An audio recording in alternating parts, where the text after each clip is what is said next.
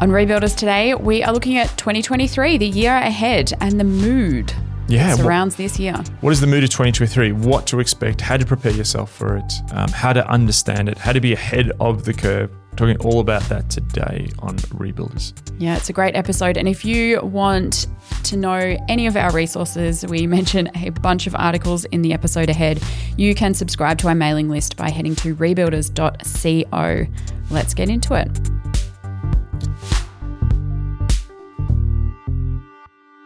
Hi, welcome to Rebuilders. We're back for 2023. My name is Liddy and I'm here with Mark and Daniel. How are you both? How was your January break? Good. Had a big January break as we do down under, which is a big main year break when it's the midst of summer. Um, did you get back to Bendigo? I did. I went up for a couple of days. It was a bit later than anticipated. You know, COVID still around. So, Yes. um, yeah, but went up just after New Year's. Saw the family. Nice. And I, you didn't return to your home region of Baro- the Barossa. You instead travelled north. Mm, went to New South Wales. My wife's family's all in New South Wales now. Yeah. Went to Wagga Wagga and Oh, Wagga Wagga. to Wollongong. Um, Oh, cool. Yeah, both places I have not been. So it was great to visit Yeah. and see some of the great land of Australia. The gong. Hello to anyone listening in ben- Ah. Bendigo. Wagga Wagga Wagga. It's a beautiful place. I I expected a big town, and it's actually a, a significant regional city. Wollongong. Wollongong, yeah, yeah, yeah. Um, so loved it. It was great to great to visit. I haven't been to Wagga Wagga for years. I've never My been. Great aunt used to live there. Yeah. Yeah, right. It's kind of out of the way if you're driving from Melbourne to Sydney or Canberra. You don't go through it. I know going from Adelaide to Sydney, you would go through Wagga, but um, yeah, it's a great regional city as well. There Yeah. you go. Oh, just Oh, great. Everything's great. Everything's great on the Murrumbidgee, which is a fun word to say. Oh, it Murrumbidgee River. is. Murrumbidgee River. Yeah. And if none of, if any of you have no idea what we're talking about, Google Maps. Google Maps. Google Maps. Yes, Google that's what I was going to say. Yeah. Um, Down the road from Narrandera. Narrandera. Are are you ah. just wanting to say words that are fun to say? Yeah, Australia has lots of fun, fun words. place names. They mm. do. We do. Well, it is great to be back. Um, and as we kick off 2023, we're going to start by looking at a bunch of articles that you have come across over the last few weeks, Mark. And then we'll zoom out and take sort of a meta view of what is potentially happening in culture, the shifts that are occurring, and how they impact us or how they can help inform what we're doing um, as leaders in Christian contexts. Yeah, it's interesting. Over January, I did listen to some podcasts, and there's a lot of podcasts were doing their January, uh, you know, predictions and and trends they're expecting in 2023. And I and I, I, I sort of felt like what I wanted to do is capture that a kind of mood shift that is occurring, the Yeah. mood of 2023. Um, and I think also it's just been really interesting that a lot of the sort of things that we've forecasted, foreshadowed, Yeah. been been observing, I think it's starting to really come to the fore in 2023. Um, so just uh, just a few interesting ones. Um, I mean, this is a, this is a fascinating. Like, okay, a little tip for for viewing the media and news. Often people ask me, "How do you read the news?" Often, uh, a lot of the news is, I think, reading articles and often reading what are often really key leads that are buried in the story, as Yes. they say. Yeah. So there was a there was an interesting article uh, in Reuters about the big Davos World Economic Forum um, thing, which has been happening, which is really the sort of glo- gathering of the global elite in a town of Davos in Switzerland. All, you know, Davos has become a bit of a cultural meme because you know, there's lots of the you know conspiracy theories around. Um, uh, the WF and so on, but it's it's definitely this place of the gathering of the global elite. Anyway, they talked about uh, the sort of mood there, and just fascinating. They sort of talked about this gloominess that was in the mood, uh, but then also trying to not be downcast about where the world's going. Yes. But just this interesting little detail I noticed that uh, Price Waterhouse Cooper, uh, the sort of um, big global accountancy firm, uh, presented some research that they had been doing of, I think it's 4,000 chief executives of some of the world's biggest companies. Uh, and this was presented at Davos. 40% of these key chief executives of some of the world's biggest companies believe that their companies will not survive the next 10 years economically. Wow. Um, and that's just a fascinating mood shift and from you know where we've been and sort of the the confidence in the world and that sort of sense that things are uh, changing. Um, I also noticed another story which caught my attention, which was uh, in Copenhagen, is probably the world's most famous or seen as the best restaurant in the world, uh, Noma, and uh, plates there can go for over a thousand dollars, um, uh, which is pretty pricey. Yeah, Um, I mean that's a lot for a, a meal. and you have to um, book in advance. Um, and the chef there, uh, Rene Redzepi, uh, is sort of seen as you know one of the most innovative you know cooks in the you know chefs in the world rather. Sure. Um, and it was fascinating that uh, basically he announced uh, on January 10th that uh, the world's best restaurant is closing for financial reasons. Huh. interesting. The story behind this was that despite having a thousand dollar plates, um, that what had happened was that some of the ways that uh, these sort of high end Michelin uh, uh, kitchens operate is that they have people come in who are interns. And the people come in as interns and they'll work for like three months with this world renowned chef. Now, if you've worked for this guy or you work in one of these top Michelin restaurants, that means you can go back to your home country or go wherever and they're like going to employ you because you've Yes. learned Yeah, from yeah. the master. Um, but interestingly, there was sort of this pushback, and we're seeing this all around the place where people are looking at, you know, issues of what they call wage theft and so on. And so this sort of online campaign began of people who'd worked at Noma in Denmark. And uh, then there was this push that he should be paying the interns a fair wage. And effectively, when they crunched the numbers, what it meant was that they just simply could not run a restaurant at that level at that cost. So he has to shut down, and he's chosen to shut down. I think he's going to do something else. Uh, but I just thought it was really interesting in this this, and you'll see this theme as we sort of tease out these stories of high values, high ideals, starting to meet cost, the actual cost Yes. of things. Uh, another story, which is very similar, is that on January the 1st, um, a set of laws came into play in Germany. And Germany's just passed um, some of the most significant laws around ethics in its supply chain. Yeah. Now, I can't remember if we've spoken about it before, but one of the big moves in investing has been this idea of ESG, and there's investment firms like BlackRock. Um, I think it's uh, is the CEO of BlackRock Larry Fink. I'll just fact check that. Uh, yes, correct. Uh, Larry Fink. He's been a real advocate for these ESG type loans and investments. Basically, what that is environment, sustain, uh, environment, society, and governance. So basically, investing and ensuring that where you're putting your money has these very high ethical standards around what people are doing with the environment and all kinds of very different social causes and and and good governance and so on. There's a backlash coming against that because it's some people see it as sort of a Trojan horse of bringing different sort of social values into you know. So like if a local council wants to borrow money or that company, it then has to conform to these various sort of social agendas. Yes. And the German, gov- German government passed um, has been working on this similar thing. But what's really interesting is the scale of this. So basically, any company, from my understanding, dealing with a German company uh, has to uh, agree to all of these different sort of ESG type measurements around all kinds of things from freedom of religion to the place of women to all of these different things but that's that's demanded along the entire supply chain so for Wow. example if if a company is building a, a renewable battery and it's getting those raw earth materials from say mali Yeah. uh, they have to adhere to almost the German level of what you would expect, say, in a, in a place like Germany, but through the entire touching of their supply chain. And I think um, basically, if the firms don't do this, up they could be fined up to two percent of their global turnover, which two percent of a global turnover, a big sort of multinational, is huge. So basically, it's all around ident- and the the risk is actually on the companies yes. uh, not the sort of subcontractors, if you like. To they have to identify, assess, prevent, and remedy human rights and human environmental impacts along the entirety of their supply chains. Now, again, to there's a lot that's very admirable about this Yeah. and, and the introduction of values and ethics uh, into this space.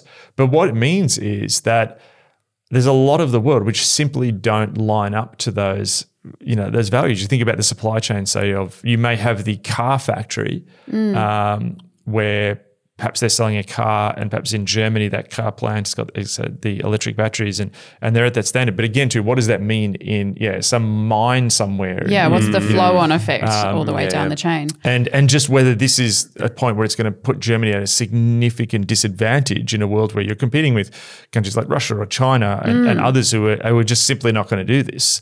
Um, and you know, what does this mean? You know, it's it's this it's this coming together, and this is one of the big themes of high cost with high values, high high ethics. Um, so it's really interesting to see how that's beginning to play out. Um, there was another interesting stat as well that you've got at Davos. Um, you know, there's a lot of talk about you know ESG and sustainability and the environment and equality and diversity and tolerance. But it's interesting. Oxfam released a study which said that since 2020, since the beginning of the pandemic, um, the richest one percent of the world have a close have accumulated close to two thirds of all new wealth. So what you're seeing is at the same time that corporates and uh, uh, governments are talking increasingly about equality and so on, uh, particularly in the West, uh, that during that time you have seen, you know, and you've seen all kinds of initiatives around, you know, environment, gender, et cetera, et cetera.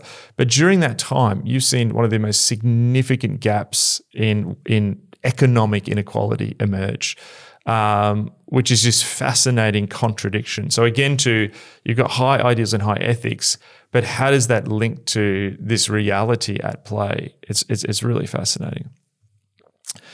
Uh, so there was an interesting article uh, uh, in the Sydney Morning Herald um, by Lionel Laurent, and um, he talks about the fact, or I think it's he, that talks about the fact that what to expect in 2023. It's hard to believe that the post COVID world at one point was supposed to usher in a new consumer boom worthy of the roaring 20s, mm. consumer led boom. Instead, crises have only been piling up from war to inflation, triggering disparate, overlapping shops, shocks. Some are calling the, it the, a poly crisis. Now, the term polycrisis, I think, was coined just recently in the Financial Times, wrote a very influential piece. And apparently at the Davos um, summit, everyone was using this word. Yeah. And I thought it was just fascinating, reflecting on our conversations in this podcast. In many ways, uh, we talked about the networked world and how crises uh, fall into each other and Yes. exacerbate, and how that's creating a grey zone. So it's interesting seeing in the culture that people are now using this term, which I think is another example that there's this mood shift. Yeah. But it's interesting, like what um, Lionel Laurent is suggesting is that we're now moving into. Um, uh, I'll just I'll actually read the from the article here. Societies have shown themselves to be remarkably uh, able to adapt. Inflation is showing signs of easing, a relief. But Pictet Asset Management strategists still expect global growth to slow to 1.7% in 2023, with stagnation in most developed economies and outright, outright recession in Europe. The realistic 20s has less of a ring to it, referring to the roaring 20s. Yes. But that's more likely a view of next year. So it's interesting. The headline is the roaring 20s are over, time to get real. And so this is a big theme, this this return to reality, Yes. this, this this resetting of expectations. So that's quite an interesting um, uh, sort of engagement with the issues, and sort of in some ways from the sublime to the ridiculous. Um, there was an article in uh, the Australian uh, news outlet news.com.au. And uh, the opinion piece by Mary Madigan and the fantastic headline, which is just you know, guaranteed to you know, get clicks, got my click, um, was millennials are now behaving like their boomer parents thanks to inflation. Uh, the cost of living crisis isn't just impacting homeowners. Young people are feeling the pinch in a, the words in there, shockingly different way. Okay, so I want to know the shockingly different way. I'm just going to just read you this because it's just so fantastic. Uh, inflation is rising, and now I live more like a boomer than a millennial. Yes, living costs have become so bad that my lifestyle is more like a semi retired mum than a hot young person. Globally, inflation is the highest it's been in 30 years. This means everything is expensive, from groceries to petrol to rent. No one comes out scathed when inflation swells. Forget the dream of buying a home being dead. My goal of buying a Gucci belt is in the morgue. Just fantastic. uh, you know, uh, just just. I really relate with that one. Yes, me too. yes. Uh, in 2023, being a millennial means Ubers, Uber Eats, brunches, dinners, and same day orders from the iconic, which is a I don't know if that's everywhere around the world. No, it's just I, like I a- think it's Australian. but it's, yeah, it's an thing. online I don't retailer. Um, fashion, basically. Yeah. Uh, my boomer parents have constantly rolled their eyes at these antics and ranted and raved about how I, they never lived as lavishly as I did. I'd roll my eyes right back and explain that I'm in my Paris Hilton era and must be left alone to make bad choices while I'm young enough that it won't ruin my life. However, inflation is slowly stripping away all the fringe benefits of being a young person. Uh, she goes into a number of uh, discussions around this, and they're just these fantastic suggestions. Like instead of all, everyone going to the movies in your friendship group, just watch a, a streamable service with some, you know, ice cream Ice at home. cream, And yeah. and she informs us this could be done for twenty dollars, just Rather just- than yeah. twenty dollars per person. Yeah, and instead of like having an expensive brunch, go for a walk in the in the park. Um, but just the fantastic. Hard hitting tips. Um, I just have to read this. Sorry, it's just no, don't so amazing. apologize. Go on. Suddenly, I've been reduced to making cuts, making life less fun. Yes, I know other people have much bigger eco- problems than they're facing in these uncertain economic times. At least she sort of acknowledges that. Yeah. But that doesn't mean I'm not allowed to mourn the loss of the benefits of being footloose and fancy free. I'm young. I should be buying $20 cocktails, getting Ubers home at 2, 2 a.m. from nightclubs with sticky floors, and ordering Uber Eats the next day to treat my hangover. I shouldn't be telling my friends how enraged I am about the rising cost of blueberries, although I'm infuriated. The whole per- point of being young is that the pressures of children and mortgages don't burden you, and financial decisions don't ruin rule your life. However, suddenly I'm at the point where the cost of a night out is becoming so expensive that I have to forego experiences of my youth to keep a roof over my head, and that. That, ladies and gentlemen, I added, I added the ladies and gentlemen. that is a national shame. An incredible article and seemingly not that satirical. And um, I'd be interested as well. Like, part of my question is: Is this just an Australian thing because we didn't go through the GFC? Um, I think there's this thing around the world, but it's just this really interesting thing that the writer sees it as a national shame that you can't live in this completely irresponsible way and spend money is is really really interesting. Um, I'll just pause for a second just to allow any comments from the millennials in the room. Uh, It seems humorous, but I think there is part of part of it. that you're like, if I really like self-diagnose, there's probably there's yeah, a truth to it. yeah, Um, that you just kind of assumed life would turn out a certain way. You'd have certain like it's the whole entitlement thing. There'd just be Yeah. things that you would be provided with and be able to do. That And I also, I mean, I'm I'm not sure if it's worth going on this deep dive yet, but um, like it it reminds me of that uh, episode we did later in the year last year about civilizational decline, and wonder if you know this the millennial generation is just completely unaware of like what the cost what cost there is in life, you know, because they've never necessarily had to um, bear that cost, um, whereas the boomer generation has in many ways. Um, Well, particularly in Australia. A- Another article which caught my attention, which I think uh, a little bit different, but I think actually still is in the same mood, is uh, there's an article in Bloomberg um, on technology um, on 8th of January. And basically, it was the story around Seattle school system is actually uh, going to sue big tech over the youth mental health crisis. So I think it's a class action against. Um, is that the right word for a class action? I don't know exactly what a class action is. I'll just I'll Uh, just I say think it. a class action is where Multiple people? multiple people get together well, they're they're to suing take action on, on a thing. on yeah. their class. Yeah. Um, so, so at least it's a good pun. it's a good pun. yes to, with the school system. So Ah, yeah, the Seattle schools uh, is putting a case against Meta, which is formerly Facebook, Google, TikTok, Snapchat. Uh, I think it's called just Snap, and basically blaming them uh, for addictions that they're creating, and um, that basically what's going on is a national experiment on kids for profit. And that they're creating uh, anxiety, depression, other psychological psychological trouble. I thought that was a really interesting thing because what it is is it's moving from just sort of lamenting this issue to actually now there's a cost for this that they're seeing the cost of all of these these idealized platforms. Yep. They're seeing the cost in mental health for young people, the effect it's having on their school system and the health and, and well-being of the school system and the young people which come to it. And then they want cost from the the uh, actual social media platforms. So I thought that was just another example of sort of cost uh, and and sort of that idealism colliding. Yeah. The last uh, sort of thing I wanted to speak about, um, sort of before I wind up this segment of this returning to reality and uh, changing expectations, is um, obviously uh, in the last week or so, we had the news of the resignation of the New Zealand Prime Minister Jacinda Ardern, um, which got very uh, uh, significant uh, international headlines. And in many ways, the New Zealand Prime Minister, uh, former New Zealand Prime Minister, uh, was in, I think, sort of touted globally as the anti-Trump in some Yeah. ways, and uh, perhaps you know that's also what uh, what people are looking for a sort of good news story in, in or particular sort of media outlets in the midst of the sort of rise of populism across the world, and and Ardern was sort of boosted, and particularly her sort of leading, I think you know through the Christchurch massacre uh, Yeah. in, in the mosques. Um, and uh, you know gained an international sort of brand um, around her sort of style of politics. Um, she's from the Labor Party of New Zealand, um, but uh, resigned uh, this week. Um, some of the things she uh, you know talked about was not having stuff left in the tank for those outside of New Zealand politics. It's something uh, John Key, former New Zealand poli- uh, politician, uh, prime minister, said when he resigned.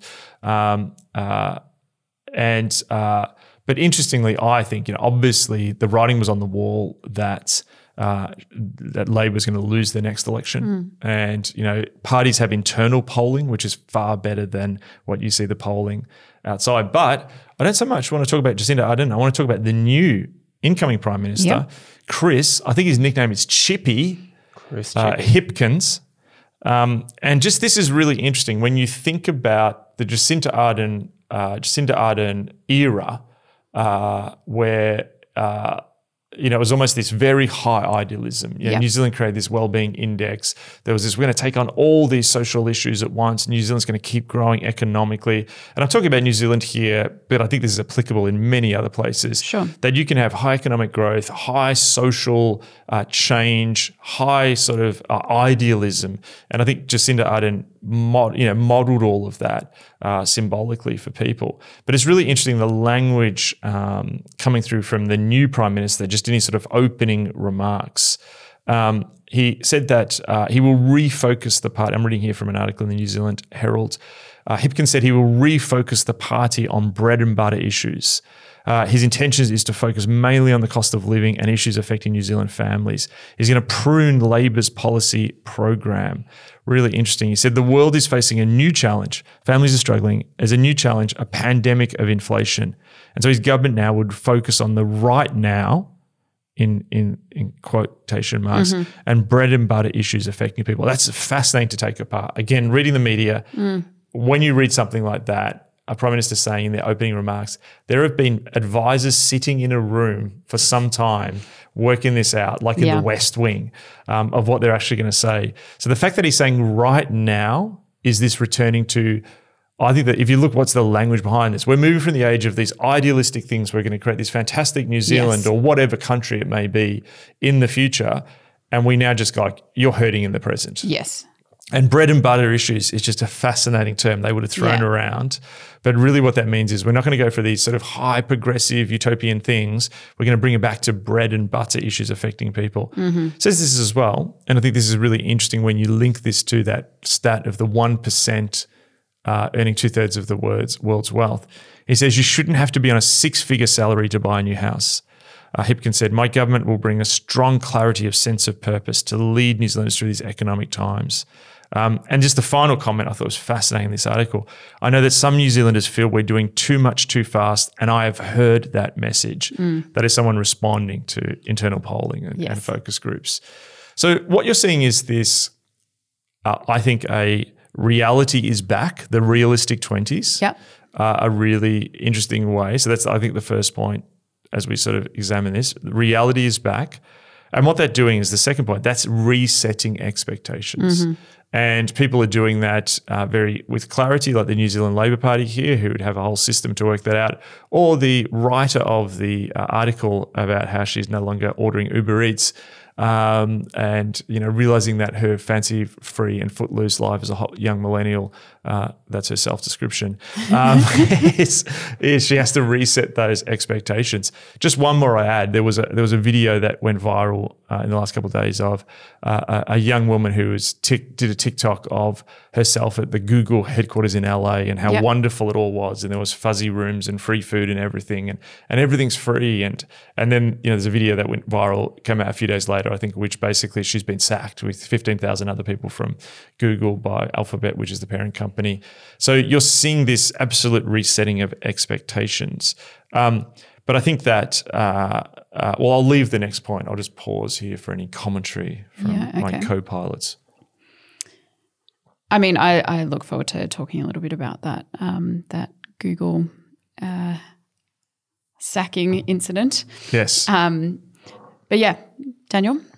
Mm, ah, this is all fascinating to just, I suppose, see the thread that's that's through all of these things. Yeah. Um, yeah. how are you guys seeing this playing out uh, in your everyday In terms of reality being back yes and resetting of expectations, I think yeah. I mean, coming back to that, you know, millennial article, and we are Daniel and I millennials.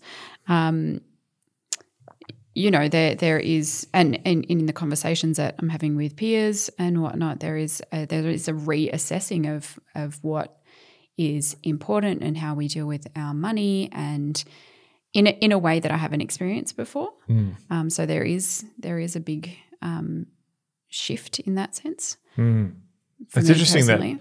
that word reassessing because in COVID there was this big reassessing Yes. when everyone sort of stopped, but almost we're hitting a second phase in in reset. Like it was a reassessing, and now there's almost a resetting of expectations. Well, because now life to a certain extent has returned to normal, yeah, whatever that means. But mm. but now it's like, oh well, life hasn't returned to normal. There is a mm. new normal, to use a term that we've mm. used before. But then it's also attempting to navigate that wisely with so many unknowns before us because before you there was a certain and we've talked about this this is like um, a networked world kind of gray zone dynamic that there there was a, an expected course of action you know? If you did this this would happen um, and it's going to result in me being able to buy a house for example you know?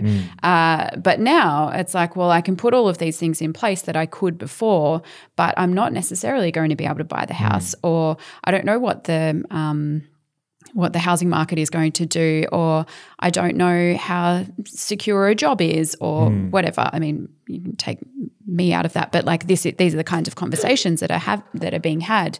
yeah. Um, and yeah, there there are so many variables and unknowns that it's that it's very difficult to know how to best plan and move forward um, in so many areas of life. Well, it's interesting. Even you're not hearing the new normal anymore. Like the Yeah. fact that polycrisis, Yeah. which means many crises. You know, it's a fancy word for that, multiple crises. But yeah, they're using the word polycrisis, not the new normal. You know, it's mm, interesting. Yeah. Yeah. yeah. Yeah, and even you know, I feel like in casual conversations over dinner, there, you know, different people are like, "Oh, I did have a, a big trip planned this year, but I don't know if I'm going to do it because it's like really expensive to go overseas." You know, and so there's all these expectations that we've had mm. in the past. You know, oh, I could just like go overseas for a couple of mm. weeks and mm. you know have a great time, and then come back and still keep living life relatively comfortably. But it's not necessarily a given, or it's definitely not a given anymore. Yeah, I think one thing I'm noticing is I think often millennials are marked uh, by being a little bit like deconstructive and getting cynical at times about different things. Mm. And I almost see people in the tension of going, all right, I've kind of grew like experienced my 20s as with the like hope and promise that I'll be I can just live this life kind of what this article is talking about however I want. But I know once I get to my 30s I'll be able to quote unquote settle down and kind of I don't know live a more stable life or mm. whatever and kind of having reached that point um, in their 30s and early 40s and like oh actually I don't have that. And there's almost this like r- like internal thing of going oh what do I do with that now? And seeing people that are just going just actually really cynical and really kind of just deconstructing different things and kind of pointing fingers at politics, um, industry, whatever it is. Um, but then I think there's a percentage of people that are actually just like burying their head in the sand a little bit mm. and kind of just, I'm just going to choose to ignore this and mm. hope that it kind of goes away. Mm. Um, which, yeah, pastorally, I'm concerned, concerned Yeah. for Yeah. Um, because I don't think this, and I think what we're talking about is this isn't a going away thing. This isn't just like oh, we'll see this year through and then it'll be all right. Like this is this is something new. Yeah. Well, it's, it's were you going to say something, Libby? Sorry, Yeah. I was just just reflecting on that, um, thinking about you know what are the flow on effects for faith, and I, I guess you know I've had a number of conversations with different people, but for me personally, this is this feels like a challenge and a call to a greater dependence in the bread and butter issues Yes, that yes, um, yes. that uh, Chris Hipkins has referred to um, in Chippy. his yeah Chippy Prime Minister the, Chippy. the Prime Minister of New Zealand, but um, but i as a person of faith, what does it actually look like to bring all of the really mundane things, um, things that perhaps I've felt that I've had some kind of control over before, mm. before God, and mm. and acknowledge that actually I I have complete dependence or need to have complete dependence on Him because I don't mm. know. Yeah. And that's an opportunity for like greater surrender and greater submission to to God's purposes um, for His people. It was just just a final comment. I was chatting with a pastor friend overseas last week, um, and just catching up, seeing how things are going in in his context, and he just made the comment that, um, and he's big big fan of rebuilders and and um, This Cultural Moment podcast, and he just talked about he's seeing like the seeing essentially what you've been talking about for years, the evangelistic opportunity, because there's so many people in his city now hmm. that are just like, oh, that secular myth is hmm. is a myth, and it's all Yeah. unraveled very quickly before them, and are now looking for answers hmm. um, and finding that in in faith. So it's yeah, it's just interesting to see that that starting to unfold, like this kind of prophetic sense you've had for Yeah. years is, is happening and before us. Well, see, I mean, I was reading this morning, and I, I was interested in sort of like what revivals and renewals look like in different contexts. And I've actually been looking at our own state Yes. here in Victoria. Yeah, yeah. And uh, just really interesting that there was a gold rush at the end of the 19th century, which then was followed where Melbourne just had this huge economic growth Yeah. and became one of the richest cities in the world. It was like a Dubai called Marvelous Melbourne uh, in the 19th century and was ahead of many cities in Europe and, and America. Um, and then went into this big depression uh, and the housing bubble burst. All sounds very familiar. Yes. And, uh, but interesting, this article was saying that's when you had this revival. The revival began when the certain churches which weren't set up to the new social reality. So, for example, the Anglicans um, struggled a bit in our state because a lot of they were trying to get Anglican vicars to come out and serve here, Yes. but a lot wouldn't come. And I, I had to sort of smile at this because they said Australians wouldn't respect their sort of social standing, and uh, it just meant nothing to us. Um, but interestingly, the Methodists, um, which at that time didn't have, like, also had the problem of, of preachers and and recognised vicars or whatever coming out. The the Methodists went in a different uh, direction, and what they did was just really equip the lay people. And often the Methodists would plant a church. There wouldn't be like a planter, a vicar, a, a minister going out. Just a group of people would start meeting together. But interesting reading this, what they said was that you can often track, uh, and sorry, that was how it's set up. But then when the revival happened, it really sort of took off. Um, and Methodism became the biggest sort of like denomination for a period there in, in our state that what happened was you can almost track economic recessions and depressions to revivals. Wow. And so, the, you know, a famous revival which started on Wall Street Mm-hmm. um, when uh, various Wall Street traders began to meet and pray because they saw this 19th century um, um, depression happening. So it's interesting the conversations uh, that begin um, during times like this. Yeah, definitely. All right. So we've talked about reality is back.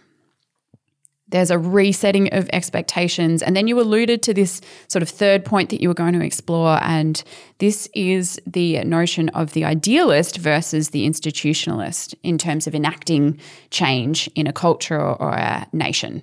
So there's the mood shift happening in 2023. Yep. Um, which is yeah, exactly as you said. Reality's back, resetting of expectations. But I think what we'll begin to see developing in 2023, and it, it may just be developing under the surface, but I would say it's this tension between the idealist mode and the institutionalist mode. Yes. Okay, so different uh, uh, vehicles for change come through, and this could be at a national level, an international level, in a corporation. It could be in a town. It could be In a church, in a church. even between um, people have this very idealistic view. They see the preferred future. that They're uncompromising on the future they want to have, and they realize how far the present is from that future.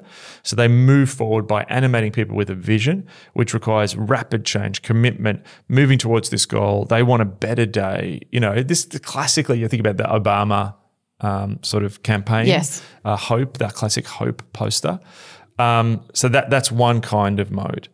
And I would say we've been in a period where that has been dominant. Now, there's Yeah. been bad news underneath the surface, but almost that sort of Obama idealistic, um, you know, you think of all these things in the culture, activism, you know, companies going from just like, we're spilling chemicals and making obscene amounts of money and we don't care to like, we are now almost like NGOs of goodness in the world, in Yeah, corporate yeah, yeah. responsibility. You've Yeah. seen this in, in in individuals, you know, identity changing from, you know, a sort of very sort of individualistic capitalist sort of sense to almost this sort of vir- virtue signaling of how good we are and we love the earth and we do this and we we diversity tolerance all this sort of stuff that that that very idealistic sense and you've seen organizations you know work around that and there's almost been a sort of bureaucratic class one of the great one of the great arguments is you know you see in politics is you know should the government run everything or should just the free market run everything? And it's almost a little bit of a mute point because i think uniting the government and the free market now there's this bureaucratic class of, of managers hr departments all these kinds of people who have very much been trying to in a sense bring about that idealistic change you know for a better world. That's what university teaches them you know this, this is all this stuff. Um, Okay, so there's that dynamic, the idealist. But then there's the institutionalist. The institutionalist sets up something which does change, but does it slower. It takes generations. It builds something that goes beyond the individual. It wants change, but it realizes that we also have to change first as well. So, you know, you see the health of many, you know, uh, countries is also linked to their institutional health Yes. as well. Um, so, you've got, but the institutional slow change thing has actually not been cool. Uh, as much as we rely on them and they're working behind Yes, the scenes, yes. it's not been cool because we wanted the faster rate of change. We wanted change to happen very quickly. We wanted the idealistic thing of change. You wanted the Obama hope now versus let's just slowly change things and, and give your life to an institution and and and just hope that perhaps your your kids, grandkids will see a better world. So those two things are often as vehicles of change, two modes of change are often in conflict. Yeah. I think what's happening now is as there's this resetting of expectations, as there is this uh, return of reality, I think we're seeing the importance of those institutions. The fact that you've got people talking about, you know, after January the 6th, the importance of democracy and defending democracy, Ukraine war, the importance of these institutions that are out there, you know, EU or whatever, you know, like defending Ukraine as a liberal democracy, you know, with burgeoning, possibly, you know, like becoming like a sort of uh, healthy institutional democracy. Uh, you, you you see this across the world. And even, you know, you go back to Chris Hipkins, Chippy, uh, uh, in New Zealand, you know, he's saying we're going to do more but- bread and butter stuff. We're going to talk about the economy. We're going to Yes. talk about the cost of living for your families. We're not going to try and go for all these idealistic, you know, big picture stuff. Um, now that's going to be hard for that management class Yeah. and perhaps even some in the church who all they've known, particularly again, this is not a, just an episode about millennials, but particularly that sort of mi- millennial class who've grown up young with idealism, who now are in their 30s and 40s and getting those leadership positions when you've been shaped in a way to be idealistic, but the people you're leading are like, we don't want just more management around idealism. We you need to make stuff work and you need to make bread and butter stuff work. Mm. And making bread and butter stuff to work is actually hard. Why? Okay. I wonder if also what we're seeing in the great resetting of expectations is that a lot of what we thought was idealism was deeply shaped by the age of the image. Yeah. Okay. the age of, of image, of marketing, of of public relations, where we can, in a sense, create this wonderful view of a company where you've got the company who is just all about profit and is spilling chemicals in some developing country, yet has this fantastic public ad campaign about how wonderful and and, and tolerant and diverse they are. Yes. So we've been in a world which perhaps has thought of itself as idealistic and perhaps it says some of those things, yet a lot of that has been managed, image management. Yeah. So it's created a facade Yes. that doesn't actually reflect what's going on Yes. in reality. So if you think about, you know, classic, if, if you say to people, who, who is someone who's an, who symbolized the idealist, you might say a Martin Luther King or you might say a Gandhi. Well, Martin Luther King and Gandhi got shot. Yeah. and died.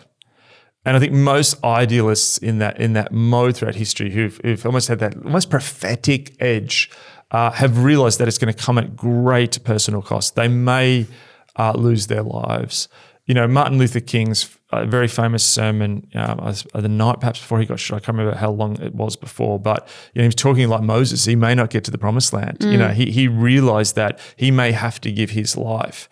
Um, and uh, there's this sense, like I, I remember seeing um, in New Zealand, in Queenstown, on the beach, there is this uh, Remembrance Day little memorial, and it just has the words service over self. Yeah. And so that concept has really shaped most idealists throughout history. But I think because of the age of individualism, the age of the image, people have been tried to be idealistic, but instead of with an ethos of self-sacrifice, Yes. we've had an ethos of self-creation. Yeah. That the I want to be idealistic, but this is actually feeding who I am. Is that all of it? No. Am I painting with a broad brushstroke? Yes. Am I perhaps, you know, getting some bits wrong? Yes. But I think where we're moving to now is actually the invitation to a kind of change where we need to have both Yeah. because uh, you know bureaucracies and institutions will sometimes forget that institutional prophetic edge, but also that that that idea sorry that idealistic uh, prophetic edge, but also uh, the idealistic needs to be brought into the real world. Yes. it it sometimes has to focus as Chippy reminds us on the right now. Yeah. And the bread and butter issues, and I think this is also really important for us as a church. To you know, how much of us have entered into ministry, particularly the younger uh, cohort, and many of you listen to this with perhaps the idealistic vision, Sure. Yeah. not realizing that this is actually going to have to cost, and that it's not about self creation; it's about actually self sacrifice. Mm. And also, that will mean sometimes doing the bread and butter stuff, doing the stuff right here, right now, building stuff that will live beyond us. So I think we're moving from a, a period of disruption. Um, because I think what happened with the idealistic thing, it almost morphed into disruption. Mm. Like you look at the political figures who want to tear down, and as you were saying, Daniel, when the idealism is not met, it can turn into deconstruction and, and tearing down and firing at things from a distance and so on.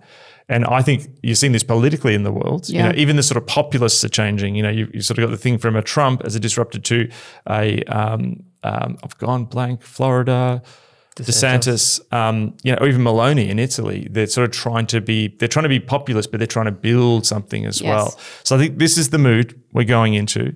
Um, in 2023, you're seeing these shifts um, occur, and I think this is a really pivotal year uh, in the global mood, Yeah. I think you referred to it as a hinge year a hinge year. earlier.